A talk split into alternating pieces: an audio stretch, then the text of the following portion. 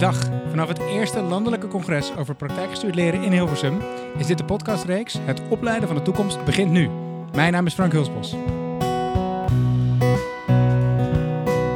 Maar de eerste tien weken dat ze op school staan, staan ze allemaal een beetje van... eh, ik, weet niet wat, ik weet niet wat ik moet doen. En op een gegeven moment gaat dan een beetje het kwa- kwartje vallen. En dan hebben ze een koers uitgezet voor de eerste periode. En als dat dan blijkt te werken en ze zien van... nou, ik ben nu hiermee bezig, ik kan die kwalificatie kan ik aftekenen, die heb ik afgerond. eh, dan blijkt eigenlijk dat het bij nou ja, 80% van de studenten automatisch een soort van doorrolt.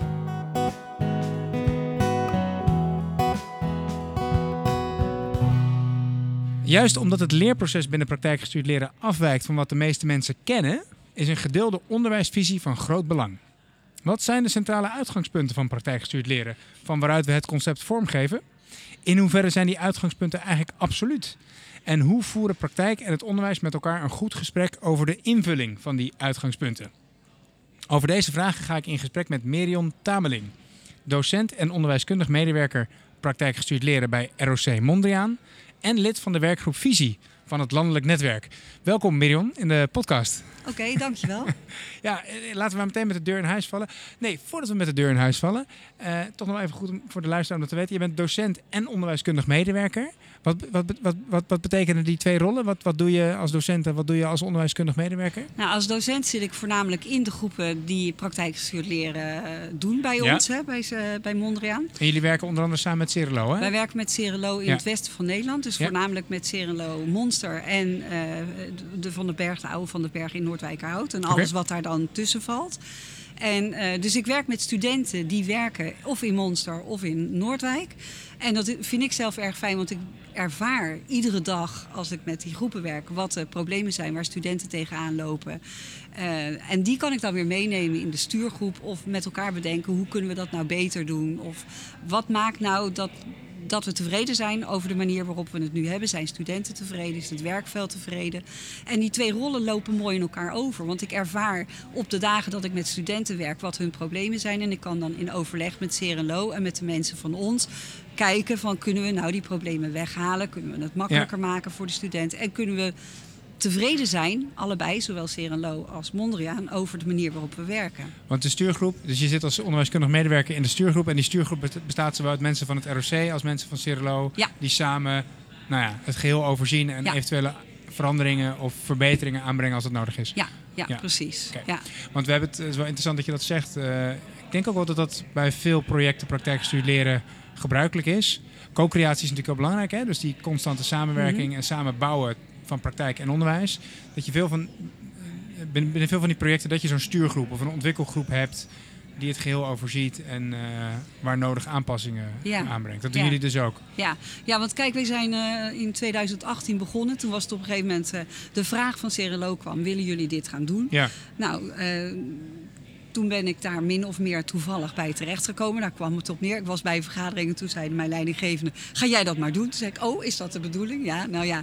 Dus toen zijn we met elkaar rond de tafel gaan zitten. Van hoe kunnen we dat dan vormgeven? Zijn we gewoon ergens gestart. Want ja, eh, wanneer was dat? Het was in mei en in september moesten wij het onderwijs starten. En toen zijn we begonnen met drie groepen.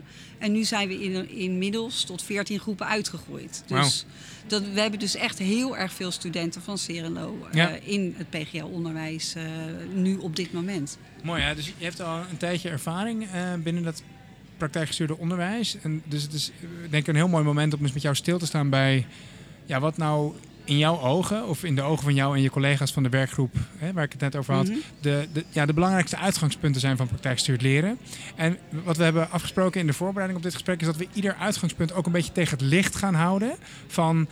Eh, Oké, dat is een mooi uitgangspunt, maar, als je, maar waar loop je dan in de praktijk tegenaan als je dat gaat doen? En ja, wat zijn zeg maar de mitsen en de maren bij ieder uitgangspunt? Hè? Ja. Dus eh, we, gaan, we gaan ook wel een beetje kritisch kijken naar ieder uitgangspunt. Ieder uitgangspunt zal op papier er heel mooi uitzien, maar wat, wat is ook realistisch en wat is ook waar je in de praktijk tegenaan loopt als je vanuit dit principe gaat werken? Dat is, dat is wat we op, om te beginnen gaan bespreken. En daarna gaan we ook stilstaan bij de vraag van als je ervan uitgaat dat die onderwijsvisie op praktijkgestuurd leren ja, iets, iets, iets wat veranderlijk is, hè, wat na verloop van tijd ook kan veranderen, hoe kun je dan met elkaar daar een goed gesprek over voeren? Dus dat zijn een beetje de thema's voor het gesprek. Hey, eh, we kwamen samen op vier centrale uitgangspunten van eh praktijkgestuurd leren. Hè? Mhm. Eh, De praktijk staat centraal, Ja. voor de hand liggend. Ehm, de eigen regie van de student is heel belangrijk, dat is uitgangspunt 2. studenten leren het best door intrinsieke motivatie, dat is 3. En de vierde is dat de driehoek praktijk, onderwijs en student eigenlijk het kloppend hart is van het, ja, het leren, van het onderwijs. Laten we beginnen bij die eerste, de praktijk centraal. Dat is natuurlijk voor de hand liggend, dat, dat je start bij de leervragen die studenten in de praktijk tegenkomen. Ehm, maar zou je eens wat meer ja, eh, woorden kunnen geven aan dat uitgangspunt? Wat betekent dat nou eigenlijk precies? Ja. En hoe is dat Ehm, precies anders dan wat we gewend zijn? Nou, kijk, als je het zet tegenover het reguliere onderwijs, dan kijken we, zoals we trouwens bij het PGL-onderwijs ook nog te maken hebben met een kwalificatiedossier. Kijk, we le- leiden mensen op tot een diploma, dus die moeten ook aan bepaalde eisen voldoen. En het is absoluut niet, even voor de duidelijkheid, soms hebben mensen dat idee, dat je bij praktijkgestuurd leren allemaal niet aan eisen hoeft te voldoen. En dat je het zomaar bij een pakje boter cadeau krijgt. Nou, dat is niet waar. Ook die studenten moeten gewoon echt hard werken om aan de eisen van het kwalificatiedossier te voldoen. Binnen een regulier traject is dan de opleiding die bepaalt. We gaan op een bepaalde manier door al die onderwijsstof heen. En aan het eind zeg je kassa eh, in je mooi pakje diploma in ontvangst nemen. Nou, een van de dingen die bij praktijkgestuurd leren vind ik heel erg leuk zijn, is dat studenten komen binnen en die zeggen: Ik werk nu op zo'n groep. En ehm, ik, eh, ik weet niet waar ik moet beginnen. Nou, dat klopt, want dat is eh, lastig. En dan zeggen ze, ga jij mij nu lesgeven? Dan zeg ik, nou nee, eigenlijk niet. We gaan met elkaar kijken, hoe kan je nou zorgen dat je de kennis krijgt die je kunt gebruiken op je eigen werkplek. Nou, dan zijn er een aantal items die bij alle studenten direct komen. Die beginnen, nummer 1 is altijd medicatie. Ik moet medicatie kunnen geven. Ik moet Dat daarmee is aan de eigenlijk bijna altijd wel een vraag die uit de praktijk Altijd, en dat is een directe praktijkvraag. Ik, want jij moet medicatie delen. En eh, managers willen dat ook heel graag. Die willen liever dat mensen gisteren dan vandaag medicatie kunnen geven. Want dat geeft gewoon een heleboel vrijheid in de dienstroosters. Want dan kan je iedereen inzetten op een goed punt. Dus daar komen ze mee binnen en dan zeggen ze van nou. Ik moet dat doen en dan kijken wij samen van nou, wat hebben wij dan in aanbod, zodat jij zo snel mogelijk dat kan doen. Nou, dan zijn er een aantal opdrachten die ze kunnen maken. Er zijn eh, workshops die ze kunnen volgen. Er zijn eh, lessen verpleegtechnische handelingen die ze kunnen volgen. En eh, zij sturen dat aan op eigen verzoek. Dus dat betekent als jij zegt ik wil nu alleen mijn medicatieveiligheid doen, dan ga je alleen de opdrachten doen of de lessen volgen die daarmee te maken hebben of die workshops. En ehm, als je dan zegt, nou die verpleegtechnische handelingen doe ik later wel, want die heb ik nu op dit moment niet zo nodig.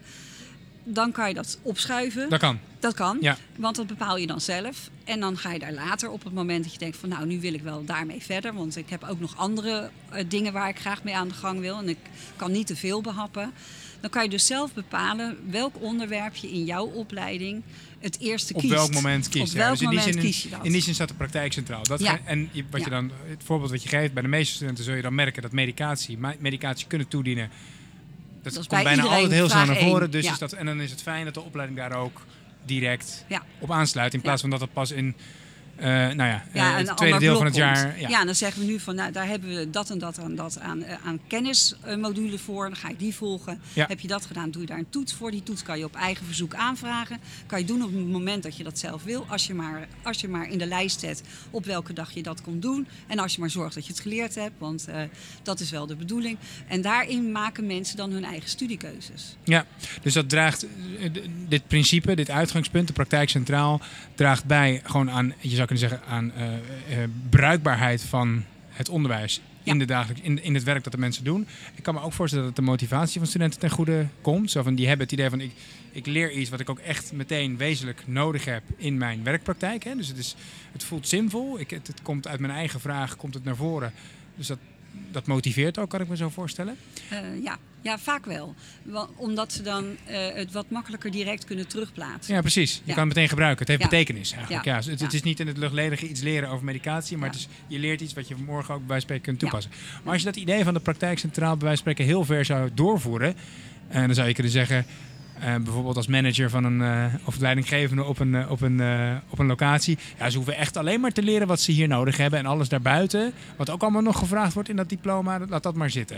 Ja, nou dan ga ik dus tegen die manager Wat zou jij zeggen... tegen zeggen? Ja, dan zeg ik nou jongen, dat kan ik me voorstellen. Want jij wil nu direct, dat speelt nu echt heel erg hè.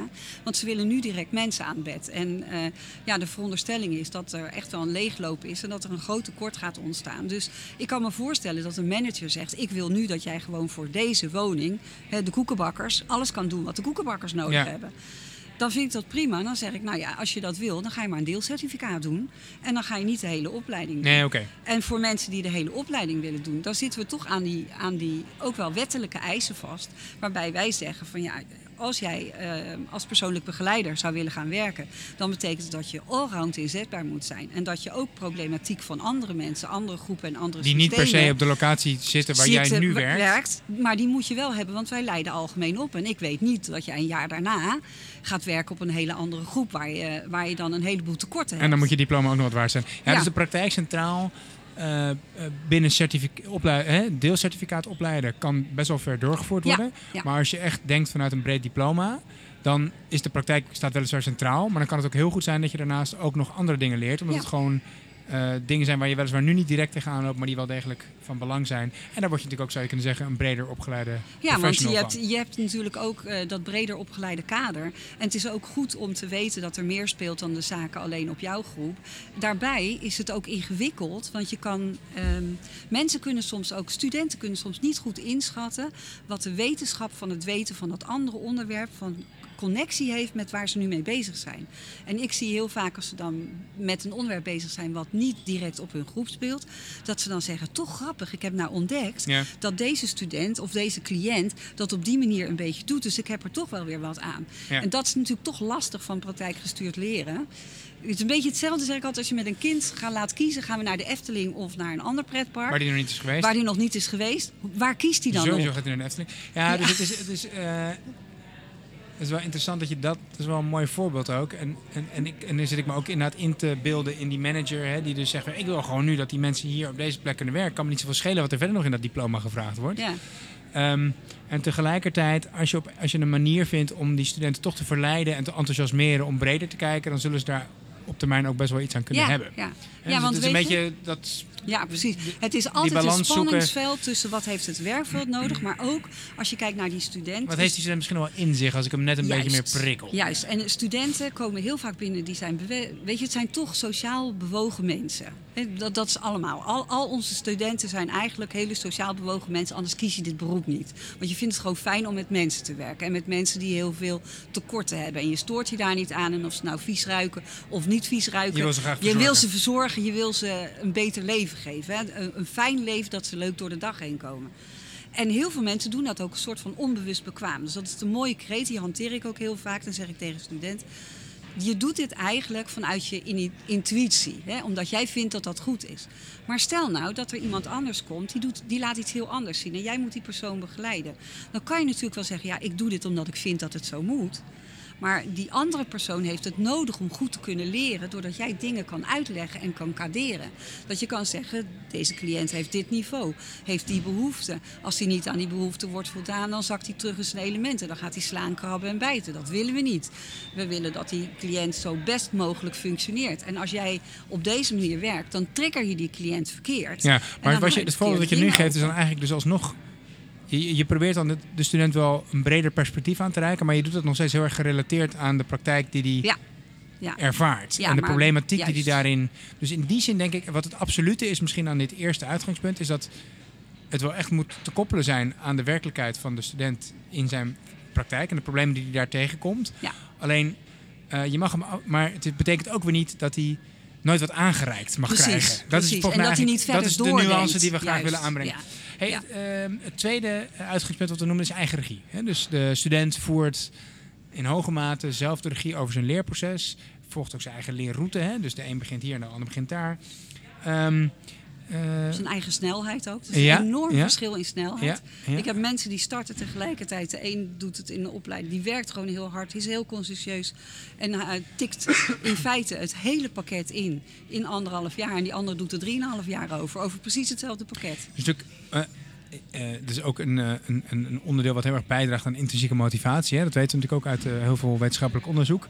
Maar wat je natuurlijk heel makkelijk tegenin kan werpen is van ja, is iedereen eigenlijk wel in staat om eigen regie te voeren? Zeker als die bijvoorbeeld gewend is aan een onderwijssysteem waarin die juist heel erg aan de hand wordt genomen. Hè? Is, is dat een probleem wat jij ook wel eens uh, daarin tegenkomt? Of, uh, ja, je, je ziet het bij zo? alle studenten de eerste periode. Dus zeg maar de eerste tien weken dat ze op school staan, staan ze allemaal een beetje van... Uh, Hoe doe ik weet dit? niet wat, ik weet niet wat ik moet doen. En op een gegeven moment gaat dan een beetje het kwa- kwartje vallen. En dan hebben ze een koers uitgezet voor de eerste periode. En als dat dan blijkt te werken en ze zien van... nou, ik ben nu hiermee bezig. Ik kan die kwalificatie kan ik aftekenen. Die heb ik afgerond. Ik heb daar alle punten voor gedaan. Ik heb die toets gehaald.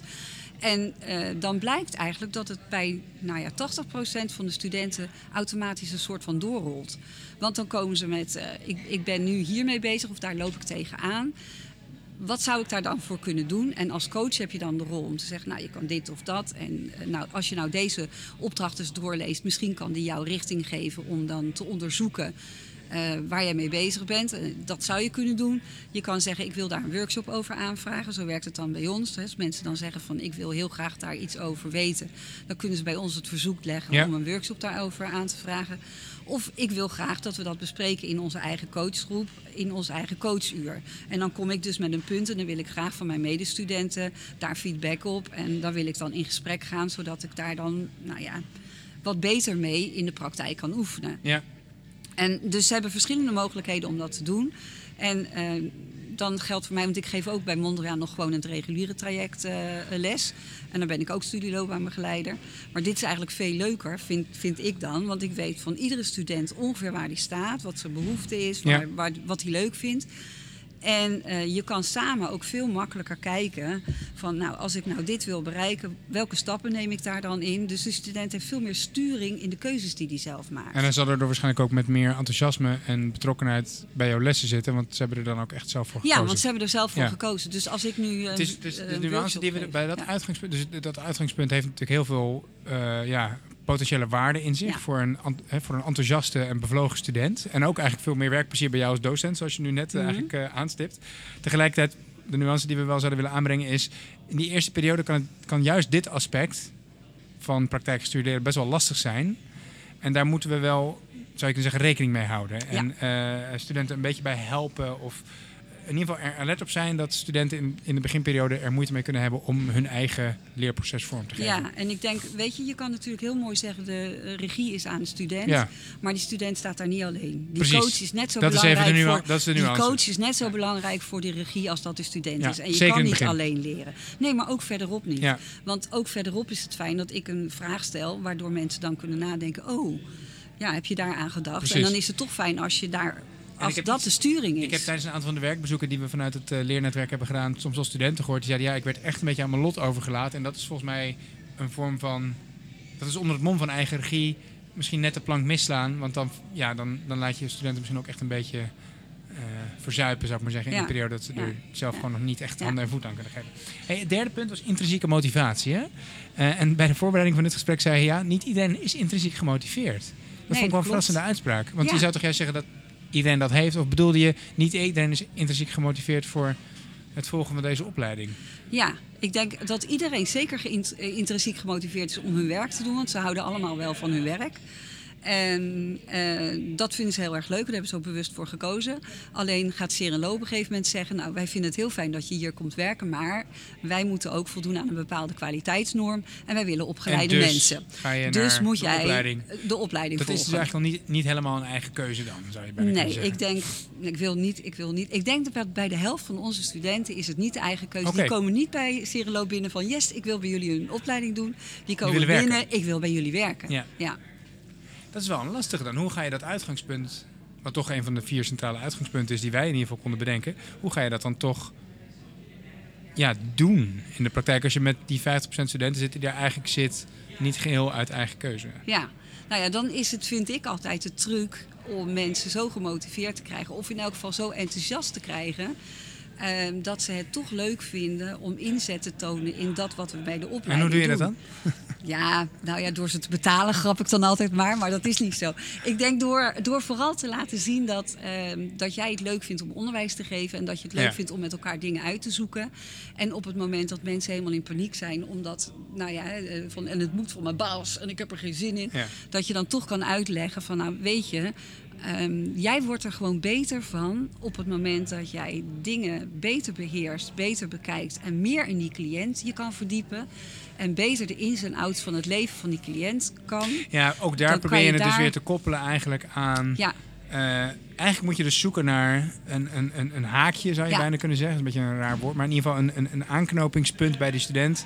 En waar die in de praktijk tegenaan loopt. Waar jij vanuit je expertise als docent eh, hulp bij kan bieden. Ja, want als je kennis hebt, dan kan je er iets aan doen.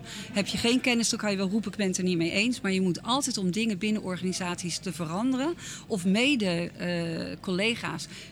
Dat is de vraag die wij, wij vaak horen. Hè. Dan werkt iemand in een team die al heel lang bestaat. En zij komen er dan vers in. Dan zeggen ze, nou, met geen tien paarden vooruit te branden, dat team van mij. ja. Die vinden niks leuk, niks aardig. En dan opper ik iets, zeggen ze, nee, we hebben al uitgezocht tien jaar geleden, al doen we niet meer. Nou, en dan is het dus heel aardig om te zeggen, nou, met welke argumenten ga je er dan in? Wat laat je zien? Wat jij voorleeft, dat gaan andere mensen overnemen. Probeer dan ook uit te leggen wat je doet en probeer zo bewust mogelijk binnen je werk te staan. Nou, hoe kan je dat? Door jezelf in te zetten, maar ook Ja. door je kennis in te en je zetten. kennis te gebruiken die en je hier kunt die leren. ja. combinatie, daar moet je het dan eigenlijk iedere keer op hebben.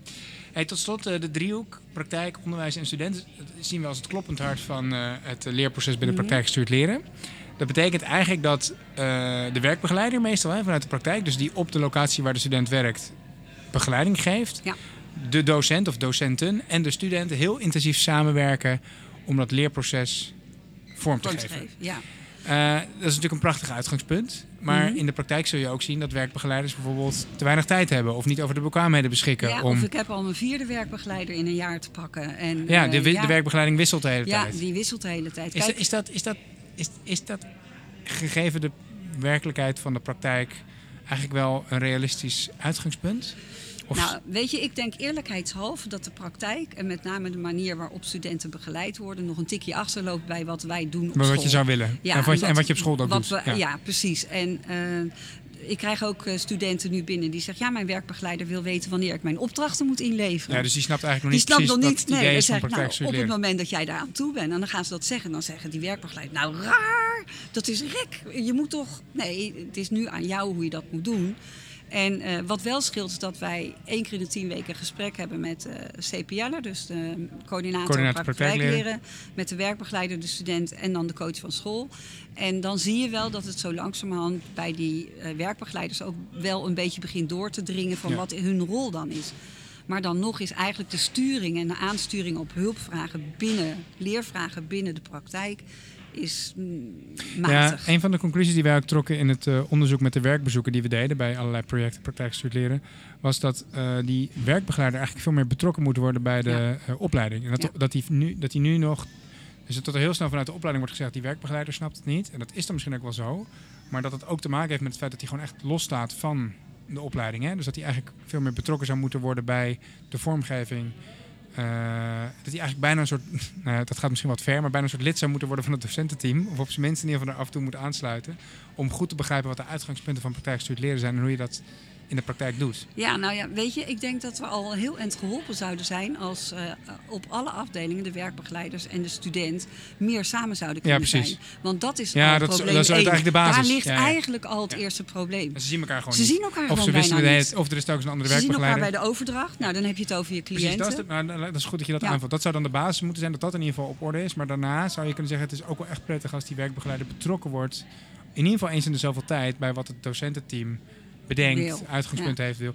Nou ja, wat ik nu weet van Serendor Noordwijk, eh die zijn heel erg bezig nu met trainingen, speciaal voor die werkbegeleiders. Ja, Om ook ze beter te trainen in wat verwachten wij nou Ja. van jullie als werkbegeleiders. En dat ze ook een meer vragende dan meer een aftoetsende rol hebben. Kijk, want als je kwam met ik moet dat verslag inleveren, dan gingen die werkbegeleiders dat nakijken. Ja, Kijk, goed, hup, neem maar ja. weer mee. En eigenlijk moeten die werkbegeleiders nu meer kijken naar het gedrag van de student. En dan zeggen van, goh, als jij nou werkt, heb jij dan punten waar je tegenaan loopt? En als die student dan zegt, nee hoor, alles gaat goed. Dan is het fijn als die werkbegeleider zegt, nou, ik zag jou vandaag dat doen. Hoe denk je daar dan over? En zou dat niet een punt zijn waar je wat meer in zou moeten verdiepen? Die rol, hè, die, die coachende, vragende rol, zouden ze eigenlijk meer moeten oppakken. mooi.